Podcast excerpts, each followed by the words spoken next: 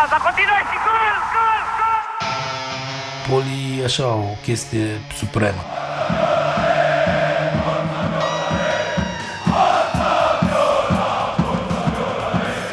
Este un simbol. Simbol al Este un orașului. simbol și mereu o să fie. Asculți cel mai frumos joc, un podcast despre amintirile suporterilor români.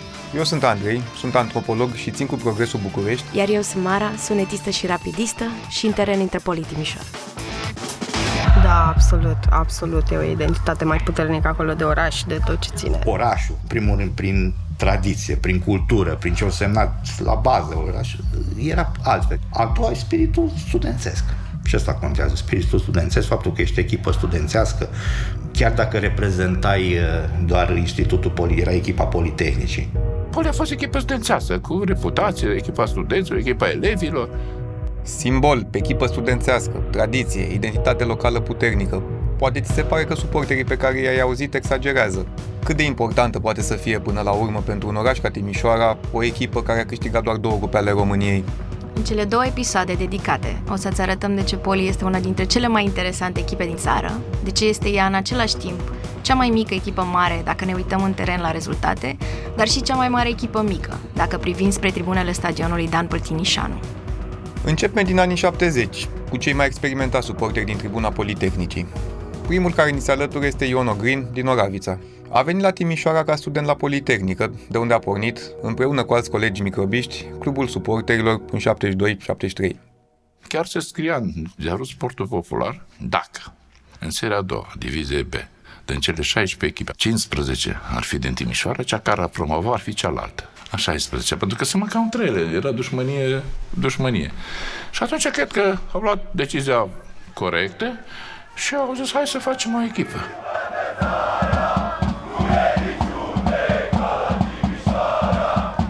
Și au făcut o echipă, au început să aibă rezultate.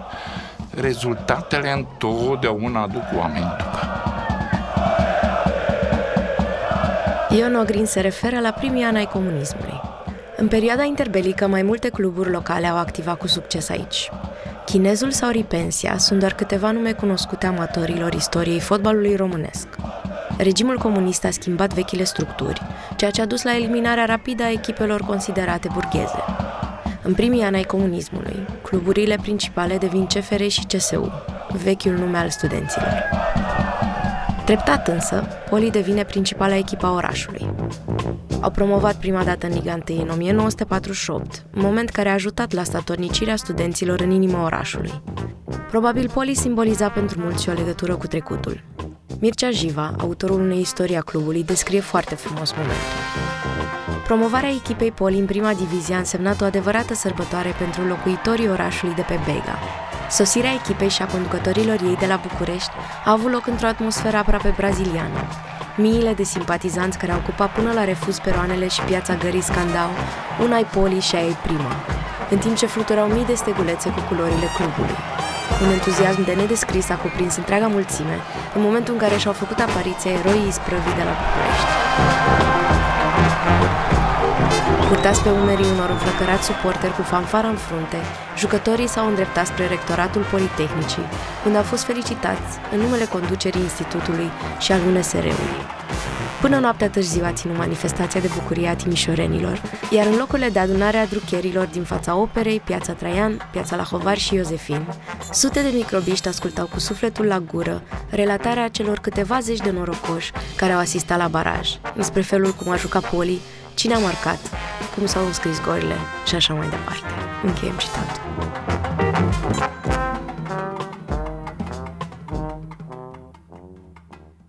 Echipa a fost adoptată nu doar în oraș. De pe la jumătatea secolului 20, Poli Timișoara devine simbolul Banatului. Veneau și de afară, nu? Cu orașul plin de cămine studențești, nu? Și ei, cei care veneau de afară asimilau spiritul. Vrând nevrând.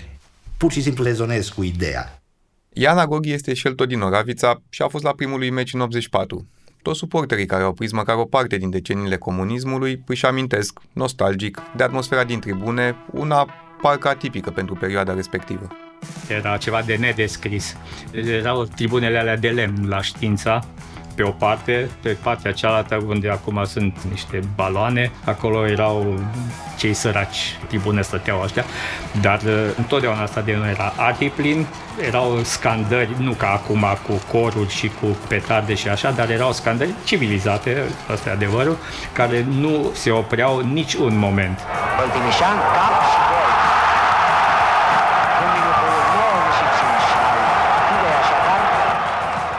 primii ani, atmosfera era mult mai relaxată decât în fotbalul modern de azi.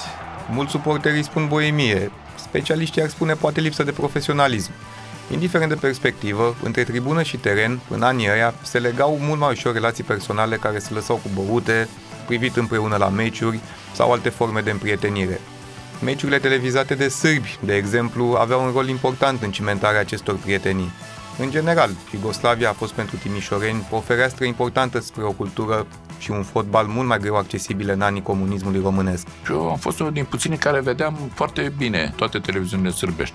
Și în preajma mea locuiau acolo o mulțime de fotbaliști, plus copil studențesc. Și atunci veneau la mine la meciuri. Deci noi am văzut cu poliștii, cu un, un sfert din lotul. Ori veneam și stăteam 10-15 inși într-o bucătărie micuță și pe hol să vedem meciurile cu Dașcu, cu Bungău, cu Dumitru, cu Gușatu. Deci eram un grup și împreună cu fotbaliști. Deci ei erau fost prietenii noștri. Deci ei ne respectau foarte mult pentru efortul care face și noi. Noi îi respectam pe ei pentru că ne oferă spectacol și ne oferă și victorii. Deci mai a fost o frățietate din asta. Mie mi-a plăcut. Despre știința se zice că era boema. Deci uh, stadionul se numește Dan Părtinișanu. Păi Dan a fost unul dintre cei mai mari bețivi din Timișoara. Dar la meci era așa. Și cam așa. Deci ei erau boemi. Niciodată, mă rog, cu excepția perioadei aia când au luat cupa cu progresul, ei niciodată n-au fost chitiți că trebuie neapărat să... Trebuia să-i bată pe Steaua, trebuia să-i bată pe Dinamo și eventual pe UTA. Vilmo Șoș mergea des la meciurile politehnici în perioada facultății, adică pe la finalul anilor 60. Este un deceniu important pentru echipă. Cu doi ani înainte, în 1958, echipa câștiga prima din cele două cupe din palmares, iar câțiva ani mai târziu este construit stadionul. În același timp, în aceea se năștea și rivalitatea cu UTA, una din cele mai cunoscute din fotbalul românesc. Tensiunea a transformat orașul într-un butoi cu pulbere gata să explodeze. Ca să prevină scandalul, suporterii arădeni au fost urcați într-un autobuz. Rivalitatea a produs multe momente memorabile în tribunele politehnicii. Ne vorbește despre ea Goran Mrakic, scriitor și polist, încă de prin 96, când a început să meargă constant pe stadion. Uite, o rivalitate din anii 60. Asta e chestie de orașe. E o rivalitate între orașe. Între Timișoara și Arad a fost tot timpul o rivalitate. Arad a fost un centru cultural mai important în secolul XVIII-XIX. Timișoara a crescut ulterior, după unirea cu România zonei, în Timișoara s-a investit mai mult și Arad a rămas cumva în urmă. Și a fost așa o frustrare din asta zonală a lor, care s-a transmis și pe plan sportiv, evident. Eram în anul întâi de facultate și eram returul meciului cu UTA. Dacă pierdeam, picam în Liga a doua, în divizia B, cum era atunci. Era un meci destul de încrâncenat și stadionul era arhiplin cu majoritatea studenți. Și la peluza a doua, că Slorica a fost acolo, deci soția a participat activ. Era gardul și începeau tribunele și era o alee între gard și tribune. Și acolo patrulau milițienii. Și studenții, pe de o parte și șmecherași, dar și enervați de ce se întâmpla că arbitru a tras cu uta, ăsta cum mergea milițianul, făcea hop, hop, hop, hop, deci cum pășea așa, toată trupa aia așa. E, și la un moment dat ăsta s-a enervat și era o fată mai aproape acolo în primul rând și a lovit-o cu bastonul. Au scăpat boii de atunci. În primul rând, ăla, așa l-au bătut că a rămas cu sechele, milițianul. Au ieșit toți afară, au răsunat mașinile care erau acolo, că erau milițienii stăteau acolo. Harcea pacei au făcut și au pornit spre uh, complex. Au apărut alții, că s-a dat telefoane, au apărut, au venit milițienii, au început să tragă, deci s-a tras împotriva studenților ăștia, toată trupa, spre complex și la un moment dat a venit primul secretar, Blajovic era, să încearcă să lămurească. Și ăștia frumos l-au luat și l-au băgat într-un cămin. Între timp, fusese arestat deja zeci de studenți, studente și au zis, domnule, nu-i dăm drumul decât dacă le dați drumul la colegii noștri. Și a stat în căminul 1, Blajovic a stat o noapte până la a doua zi dimineața. Și i-a dat drumul, A plecat Blajovici și în momentul ăla i-a arestat de 5 ori mai mult. Eu am avut colegi de grupă care au fost exmatriculați și doi din ei au făcut pușcărie. Era unul chiar uh, la tineret, la știința Pelger, în anii 63, 64.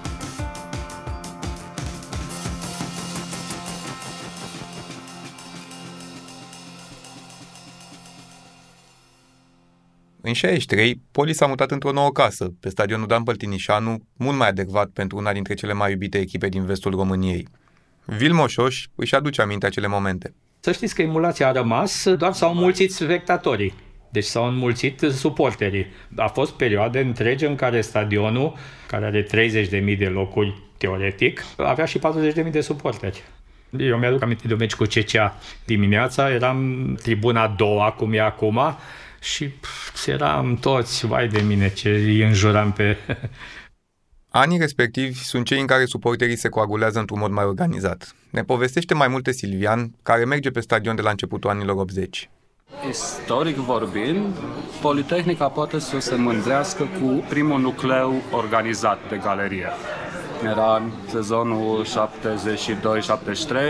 urmat de 73-74 în prima ligă, când Pol era în divizia B și studenții de atunci s-au organizat tocmai în ideea unei mai bune susținere a echipei și de atunci sunt primele informații care atestă o organizare, cu carnet de membru, cu materiale, cu deplasări organizate, practic esența care se întâmplă și acum. Și sigur că schimbări au survenit. Poate în anii 80 a fost un oarește recul, dar a existat o constanță, chiar dacă numărul nu a fost la fel de mare cel puțin pe partea de deplasări. Acasă, în continuare, prezența era semnificativă, adică vorbeai de stadioane pline, practic, cum spuneam, în Liga 1, Liga 2. Perioada s-a simțit bine și pe teren. 1980 a fost, probabil, cel mai bun an din istoria clubului. Atunci Poli a câștigat a doua Cupa a României și a jucat în Cupa Cupelor contra scoțienilor de la Celtic Glasgow, echipă puternică a Europei. Tare, Nedelcu! Faza continuă și gol, gol, gol! Saluant le 1-0 de Timisoara, Meciurile sunt cu atât mai memorabile cu cât Poli s-a calificat, câștigând cu 1-0 meciul de acasă. Golul a fost înscris de legendarul Dan Păltinișanu. Ion Ogrin a trăit istoria direct de pe stadion. Da, a fost cea mai mare nebunie pe care am văzut-o în viața mea. Meciul era după masă. N-am dormit. Vă dați seama, eu și prietenii alții n-am dormit toată noaptea. Deci gânduri, vise, cum să fac, cum să ajung. Și atunci am plecat. Când s-a deschis porțile stadionului, cred că în jur de 9, era deja coade imense la porți. Atunci nu era cu locuri, nu era cu nimic. Frică mi-a fost, că, chiar dacă eram șef în galerie, că eram și eu nominalizat printre șefi, că am avut legitimația din grupul suporterilor cu număr mic, până în 10, cred că erau mii de oameni. Și în momentul în care a deschis porțile, ne-am bulucit, credeți-mă, ne-am bulucit pe scări, că s-a început meciul, eu unul, și jumătate din galerie am fost toți răgușiți. Noi am cântat în continuu. Deci vă spun, jumătate din galerie când a început meciul era răgușită. Deci am, am cântat în continuu. Deci, hai poli, hai poli. Toți cu ochii pe fotbaliști. Păi și celebrii, că Celtic era echipă mare la vremea respectivă. Mare, mare.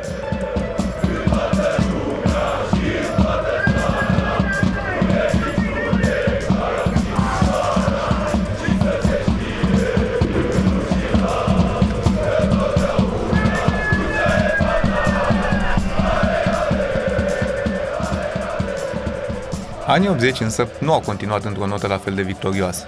Treptat, Steaua și Dinamo, împreună cu alte echipe de casă ale statului totalitar ceaușist, începeau să monopolizeze fotbalul românesc. Frustrarea poliștilor, la fel ca cea a suporterilor altor echipe, se aduna tot mai mult în tribune. Înainte era războiul de clasă. Meciurile cu, mai ales Dinamo, de atunci ca reprezentant al securității Ministerului de Interne și așa, erau meciurile, singurele meciuri care contau cu adevărat. Era derbiul local cu UTA, dar meciul cu Dinamo era meciul la care lumea putea efectiv să-și manifeste revolta, năduful, ura împotriva sistemului, fără să fie culpabilă neapărat. Și atunci fiecare meci cu Dinamo după anii 80 erau focare, focare de revoltă la adresa sistemului. Să știe meciul din 87, nu celebrul 2-1, singurul meci pierdut de Dinamo în campionatul ăla, undeva era etapa 7 sau 8 în ciuda faptului că i-au primit 11 metrică, toate cele și Steaua, iarăși, când venea aici, erau chestiunile, aroganță supremă. Erau, na, echipa lui Valentin Ceaușescu, erau Dumnezei în România. Plus că erau cele mai, să zicem așa, susținute echipe din România. Steaua are suporteri oriunde, în orice oraș. Plus că erau echipele sistemului, un sistem care în Timișoara nu a fost foarte agreat. Însuși Ceaușescu evita să vină pe aici, foarte rar a fost. În afara lui Dinamo și a Stelei, mai erau și micile echipe ale sistemului tu închipuiesc că ai jucat cu Scorniceștiu, nu? Ai jucat cu Craiova, care era sponsorizată cu tare, ai jucat cu Victoria, București, ai jucat cu Dinamo. Pe care dracu nu erau sprijinite politic? Inclusiv nu eram, dar nu eram la căței mici, nu? Prin secretarii, dar erau, erau boșii de București, nu? Păi, cum adică Scorniceștiu are echipă și nu are Oradea? N-avea Clujul echipă în divizia și are Scorniceștiu? Are Victoria București echipă, echipa securității? Nu se poate. Deci oamenii jumegau. Deci, astea erau izurile politice. Deci să striga în tribună, că nu putea să-i lege din tribună. Că eram 20.000 de oameni, nu puteai să legi pe toți. Și striga, o, comuniști, nenorociți. Tensiunile au crescut constant de-a lungul anilor 80. Pe vremea nu puteai să protestezi, că acum n-avea unde să protestezi. În ziare n-avea voie să scrie așa ceva, nimeni nu avea voie să scrie. Foarte rar. Cred că o singură cronică am văzut într-un ziar în perioada 89 împotriva lui Dinamo, un meci. Trebuia să ai curaj să faci chestia asta, pentru că puteai să suporți tot felul de consecințe nasoale și mai departe.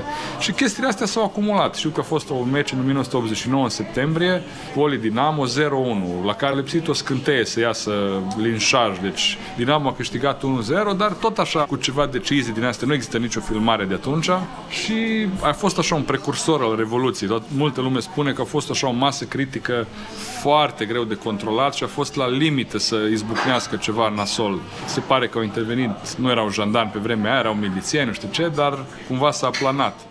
În decembrie 1989 începe Revoluția la Timișoara.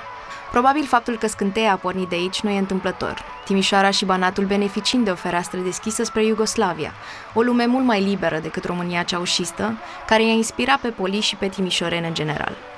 Erau reviste sărbești, erau reviste sărbești care predominant pe suporterii sârbi și puteai să o cumperi și aici.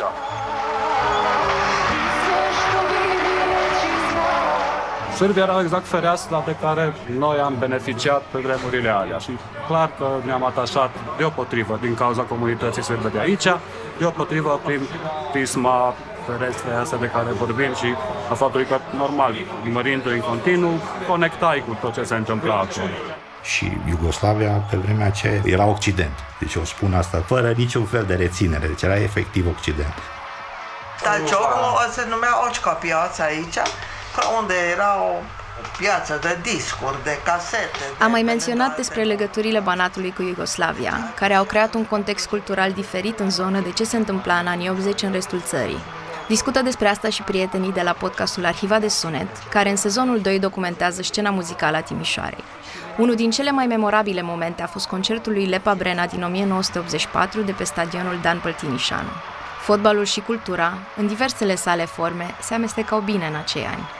Dinspre sârbi veneau nu doar muzicienii și discurile, ci și o cultură a suporterilor mult mai dezvoltată decât în România. Dar evenimentul cel mai marcant al anilor 80 din Timișoara a fost concertul legendar ținut de Lepa Brena în oraș. Scritoarea Adriana Babeți a fost prezentă și ne-a povestit cum a fost. Momentul Lepa Brena, Dumnezeule, și imaginați-vă stadionul Dan Păltinișanu, nu plin, arhi, arhi, arhi plin, Toate aceste influențe au fost importante în zilele Revoluției și în haosul de după moartea ceaușeștilor. Spiritul revoluționar al Timișoarei s-a manifestat puternic printre suporteri.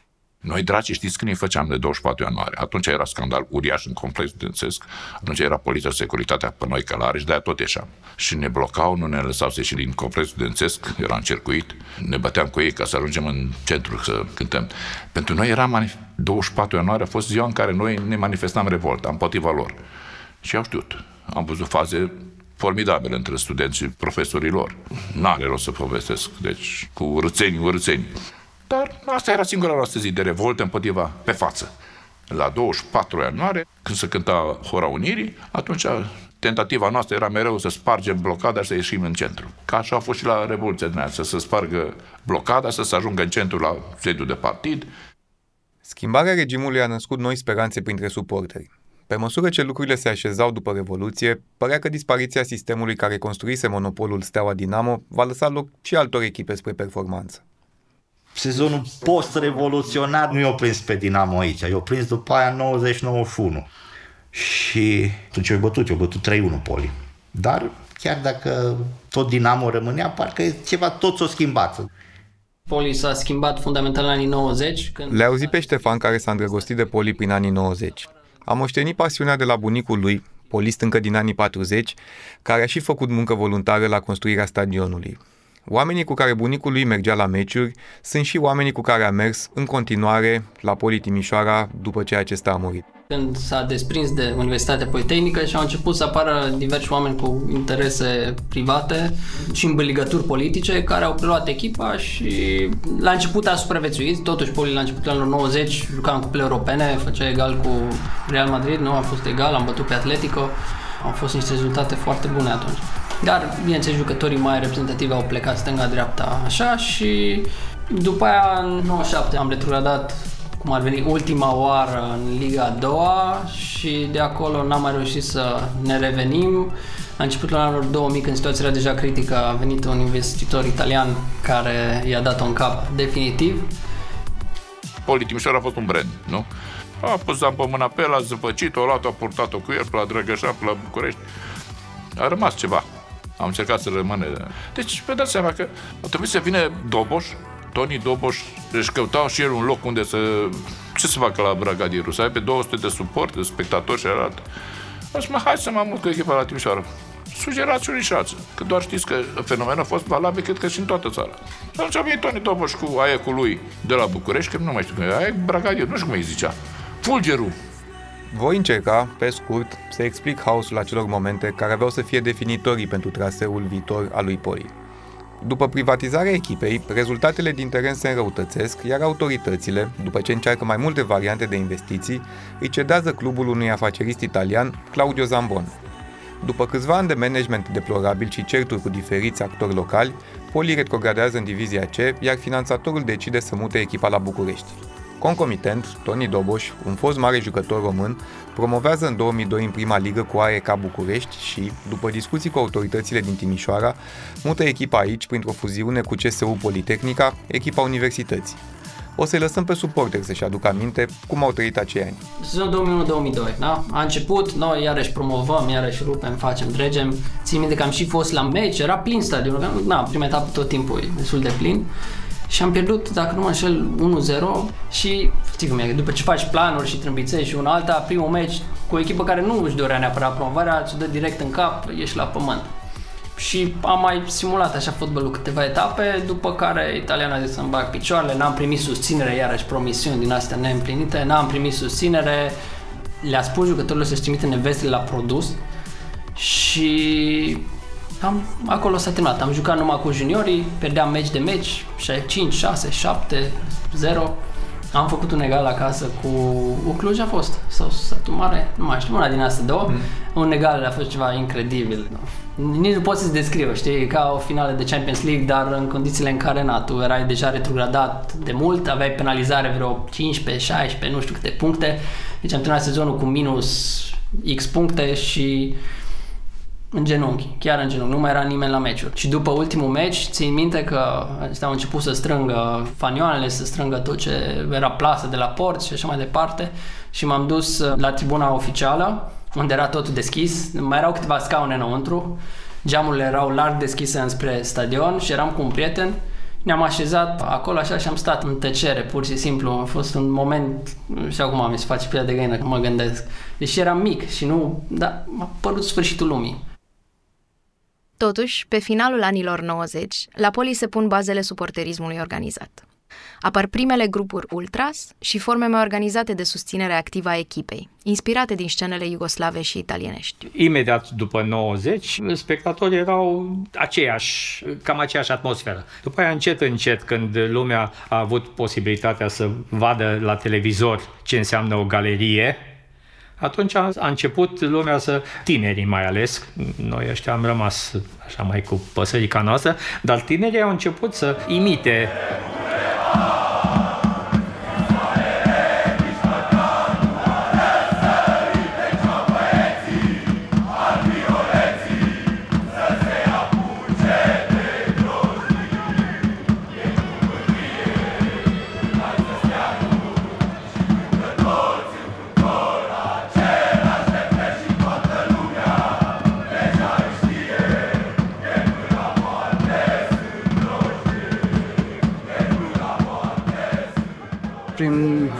94, 95, 96 încep să se cristalizeze noile structuri de suporteri. Vorbim aici de peluze, dacă până atunci suporterii stăteau în general la tribuna a doua și acolo era zona de strângere a celor mai activi, se mută înspre peluze, se organizează în grupuri, brigăzi, devin mai activ și din punct de vedere al recuzitei și a coregrafiilor, a repertoriului, bineînțeles, deschizându-se canale de comunicare cu exteriorul mai multe decât până atunci, influențele din alte țări încep să-și facă mai bine simțită prezența. Iar așa, la noi poate există un specific din cauza că fiind foarte aproape de sârbi, încă înainte de anii 90 și cu siguranță imediat după, influențele de la ei au putut să fie mult mai repede puse în practică și asta s-a simțit inclusiv în viteza cu care s-au cristalizat structurile astea de suporteri.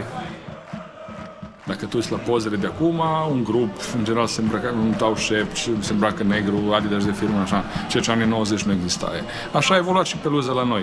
S-au schimbat și generațiile, s-au schimbat gusturile, s-a schimbat modul de exprimare, nu știu, poate s-a și radicalizat puțin lumea în anii 90. Știu că nu se înjura niciodată în Peru. Nu erau scandări din astea cu nu e UTA sau așa, na, steaua sau așa nu se practica. Chiar dacă venea Dinamo, care era cea mai urâtă echipă în Timișoara, nu se înjura. Bine, se înjura la nivel individual sau așa. Schimbarea, în primul rând, a constat în eliberarea pe care oamenii care erau acolo au simțit-o și faptul că puteau să fie autentici în modul de exprimare.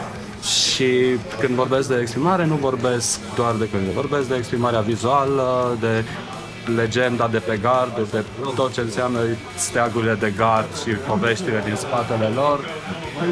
Tot asta a fost așa un flux de libertate.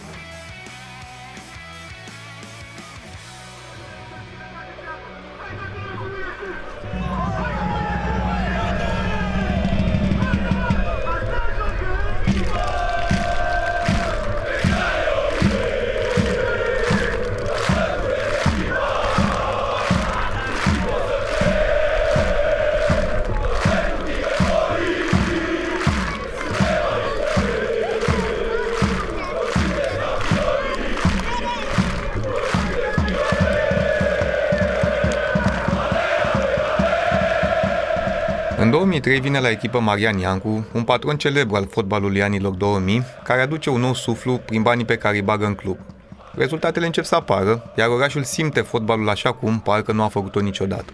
Ne povestește acele momente Cristi Brâncovan, cunoscut drept șeful clasei, care a mers pe stadion prima dată cu tatălui și s-a implicat activ în organizarea galeriei Poliste o perioadă bună de ani. Pe teren între cele două formații, Poli sufocată de dragostea suporterilor săi, un stadion admirabil ca întotdeauna la Timișoara, arena cu cei mai mulți spectatori plătitori din divizia, peste 29.000 este media acestui campionat. Mai mult de 40.000 în această seară pentru finala campionatului Poli Timișoara Dinamo. În perioada 2002-2009 stadionul la început, deci 2002 până prin 2005 mai mereu plin, cu o medie de peste 20.000 de spectatori, ceea ce e impresionant dacă ne gândim acum. În peluză nu erau niciodată sub 2000 de oameni, nu se punea problema. Dar peluza avea o capacitate de vreo, cred că 7000. Na, bun, nu puteam să stăm chiar jos de tot, că nu se vedea, dar Oricum, în momentele în care realizam coregrafii, implicam undeva până la 5.000 de oameni în realizarea lor. A fost o perioadă în care s-au realizat și anumite investiții la stadion care au fost utile. Inaugurarea nocturnei a adus un stadion aripin și cu ocazia aia practic, echipa era împinsă de spate, atmosfera era fantastică și s-au câștigat în perioada respectivă câteva meciuri efectiv pe atmosferă. Erau adversarii, habar n-aveau ce li se întâmplă. Țin minte de meciul cu Alba Iulia, am revenit, am bătut cu 4-3, mi se pare de la 3-1, nu mai țin minte exact, deci pur și simplu nu mai înțelegeau ce se întâmpla. Un mediu favorizant era și legislația relaxantă cu privire la materialele pirotehnice, care n-au creat probleme. Au fost mai multe, a fost entuziasmul, să zicem, de la început, victoria cu Steaua în 2002, a fost deplasarea de la Buzău, cu 11 autocare, a traversat o țară întreagă, bineînțeles și mașini și tot, tot, tot, dar efectiv în mod organizat, plus tren. Final am câștigat barajul și ne-am salvat de la retrogradare. Uh, Oradea, la Oradea 20 ceva de autocare plus mașini, deci țin minte că era paralizat și practic nici logistic nu puteai să te organizezi, chiar dacă distanța e destul de scurtă. Traversat Aradul, ne-au bombardat ăia cu pietre, cu toate cele. Ne-am descurcat cum am putut și noi. Am ajuns în final la destinație, am ajuns și acasă, am plătit uh, pagubele pentru arădeni, asta e ce să facem. Dar uh, a fost extraordinar, multă, multă lume, atmosferă, eram ca acasă la Oradea. Au fost multe, cele din București nu mai zic, tot timpul mergeam la Dinamo și aproape că meciuri în care eram mai mulți ca ei. Mergeam la Craiova, cu care în perioada respectivă eram în relații bune, tot la fel. Ne auzeam, adică ei de-abia se strângeau câteva sute de oameni în perioada respectivă.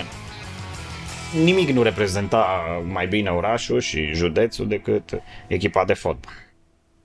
Emulația perioadei s-a făcut resimțită și printre femeile care veneau la stadion. În 2004, Claudia, împreună cu alte prietene, a fondat grupul Banatica. În 2007 s-a înființat Brigada de Fete din Peluză Banatica. Am făcut parte din ea chiar de la început. La început am fost șase fete și na, atunci cumva am început toate să învățăm. Trei dintre fete erau mai mari în prima, prima fază și na, probabil aveau alte experiențe, știau mai multe și am învățat multe de la ele. Și așa, pe parcurs am învățat toate împreună. Cum să vopsim un steag, cum să facem o japoneză, un banner, un tot. Stăm comandă de fulare, de tricouri, să alegem modelele. Atunci chiar am intrat așa serios în pâine. Păi la început ne făceam foarte multe probleme cum va fi la primul meci. Eu fix la primul meci Panatica. A fost în deplasare la Craiova, țin minte, în 2007. N-am putut să merg din ceva probleme de sănătate. Eram internată în spital, nici cum nu s-a putut. Și da, aveam așa emoții oarecum că cum o să ne primească lumea, dar culmea că am avut foarte multe încurajări. Puțini au fost, care na, ca peste tot mai sunt. Să fie o gică contra, dar uh, foarte mulți ne-au susținut, mai ales băieții de la Urban Guerilla ne-au susținut necondiționat cu tot ce a însemnat proiectul Banatica și a fost ok. Tot în 2004 a avut loc unul din meciurile cele mai memorabile din perioada aia, pe 9 aprilie, acasă cu Steaua. Nu are rost să vă spunem prea multe despre acest meci, ar fi păcat să acoperim niște amintiri unice. Menționăm doar că la pauză, Steaua avea un avantaj de 5 goluri. Un meci așa cum n-am mai văzut, un public senzațional, de nota 1000, o adevărată revoluție în fotbalul românesc gestul de afecțiune al suporterilor lui Poli. N-ai cum să-l uiți vreodată. Cei drept Timișoara este imbatabilă la galerie, măcar în această seară. Și a fost la 8 ăla cu steaua. Nu vreau să plecăm, măi! A și plouat meciul ăla, a plouat tot meciul de la început până la final. Curgea ploaia pe noi, dar și lacrime. Eram toți uzi până la piele. Era frig. Dar zi seama că n-am plecat de acolo. Deci, din căldura toridă care s-a o ploaie din aia nebună și cu un front rece, dar n-a plecat nimeni. Și cântam, și cântam, și cântam. 40.000 de oameni, o coreografie cu adevărat uh, vestică pentru suporterii Poli Timișoara. Nu, și este penalti acum. Ce nebunie! Fiecare pătrundere în careul timișorean a steliștilor s-a lăsat cu scandal. Toată ambiția asta, pasiunea asta, sufletul. Și ce vrei, man? Tu ca fotbalist să vezi că ăia tăi nu pleacă, nu știu dacă au plecat 10%. Eu zic că nu au plecat 10, 10% din spectatori nu au plecat. Deci, dragoste totală. Deci dăruire totală. pe poarta lui Cătălin Grigoi. 5 la 0. 6 la 0. 7 la 0. Incredibil. 8 la 0. Neaga. Lumea cântă pentru Poli. Penalti. A cerut ca Buia să execute. Și golul nostru pe la Da Silveșan.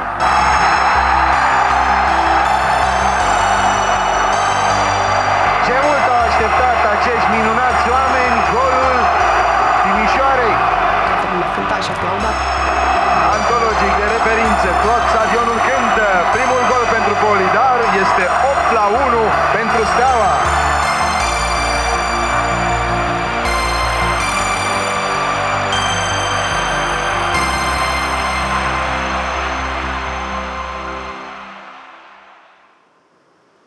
A doua zi, sâmbătă, m-am dus de dimineață, cum m-am trezit în oraș la chioșcul de ziar. A, asta era, ca să zic așa, nu știu, chestia pe care o făceam a doua zi, era ca un fel de ritual, între ghilimele. După un meci din ăsta mare, a doua zi, la prima oră eram la chioșc să-mi iau ziarul, să văd exact poze, ce s-a scris, ce s-a zis. Au urmat niște ani magici. Poli se bate la titlu 2 ani la rând. Totuși, mulți suporteri simt că ultima bătălie pierdută, contra oțelului, a avut ceva dubios. În ciuda victorilor, în conducerea lui Iancu începeau să apară fisurile. Eu îmi doresc ca Timișoara să redevină echipa orașului, Poli să fie o singură echipă care, de pensia, cu tot respectul, nu va putea să fie ce a fost și n-are cum, părerea mea, mă poate greșesc. Pauză pe Dan Păltinișanu. Revenim în episodul 2 în care povestim despre decăderea echipei sub conducerea lui Marian Iancu, dar și despre reaparițiile ei sub controlul primăriei și, în paralel, al suporterilor. Cel mai frumos joc este o producție sunete pe bune. Sezonul 2 a fost realizat de Andrei Mihail, Mara Mărăcinescu, Iulia Țurcanu, Laurențiu Coțac și Cosmin și Andreea Cio. Mulțumiri speciale Ioanei Pelehatăi, care a documentat poveștile suporterilor poliști. Ilustrațiile sunt desenate de Emanuel Colban, tema muzicală este compusă de Sebastian Gemie, identitatea vizuală este realizată de Andrei Ponomari. Pentru mai multe povești despre Timișoara, căutați Arhiva de Sunet, un podcast care scanează felul în care a reverberat muzica românească în diversele contexte sociopolitice. Și dacă tot mai ai chef de astfel de povești, îți recomandăm să asculti și cel mai bun film prost, un mystery podcast despre un film pierdut fără urmă. O serie audio despre failuri profesionale, începuturi, compromisuri și despre cum poți face pace cu trecutul. Caută-l oriunde asculti podcasturi. Mulțumiri speciale merg și către Flora Pop pentru ajutor pe partea de editare și nu în ultimul rând către transcrieraudio.com, fără de care nu am fi putut scrie scenariile care stau la baza episoadelor. Cel mai frumos joc este cofinanțat de Administrația Fondului Cultural Național. Partenerii noștri sunt Digital Times Agency, Muzeul Sportului, podcastul Tackle Show, redacțiile Sporting.ro, Eurosport.ro, Gazeta Sporturilor, IQAds.ro, Vice România, dar și Asociația Studio Zona, blogul Ruș pe bară, newsletterul Povești din Sport, cât și Universitatea Națională de Educație Fizică și Sport din București.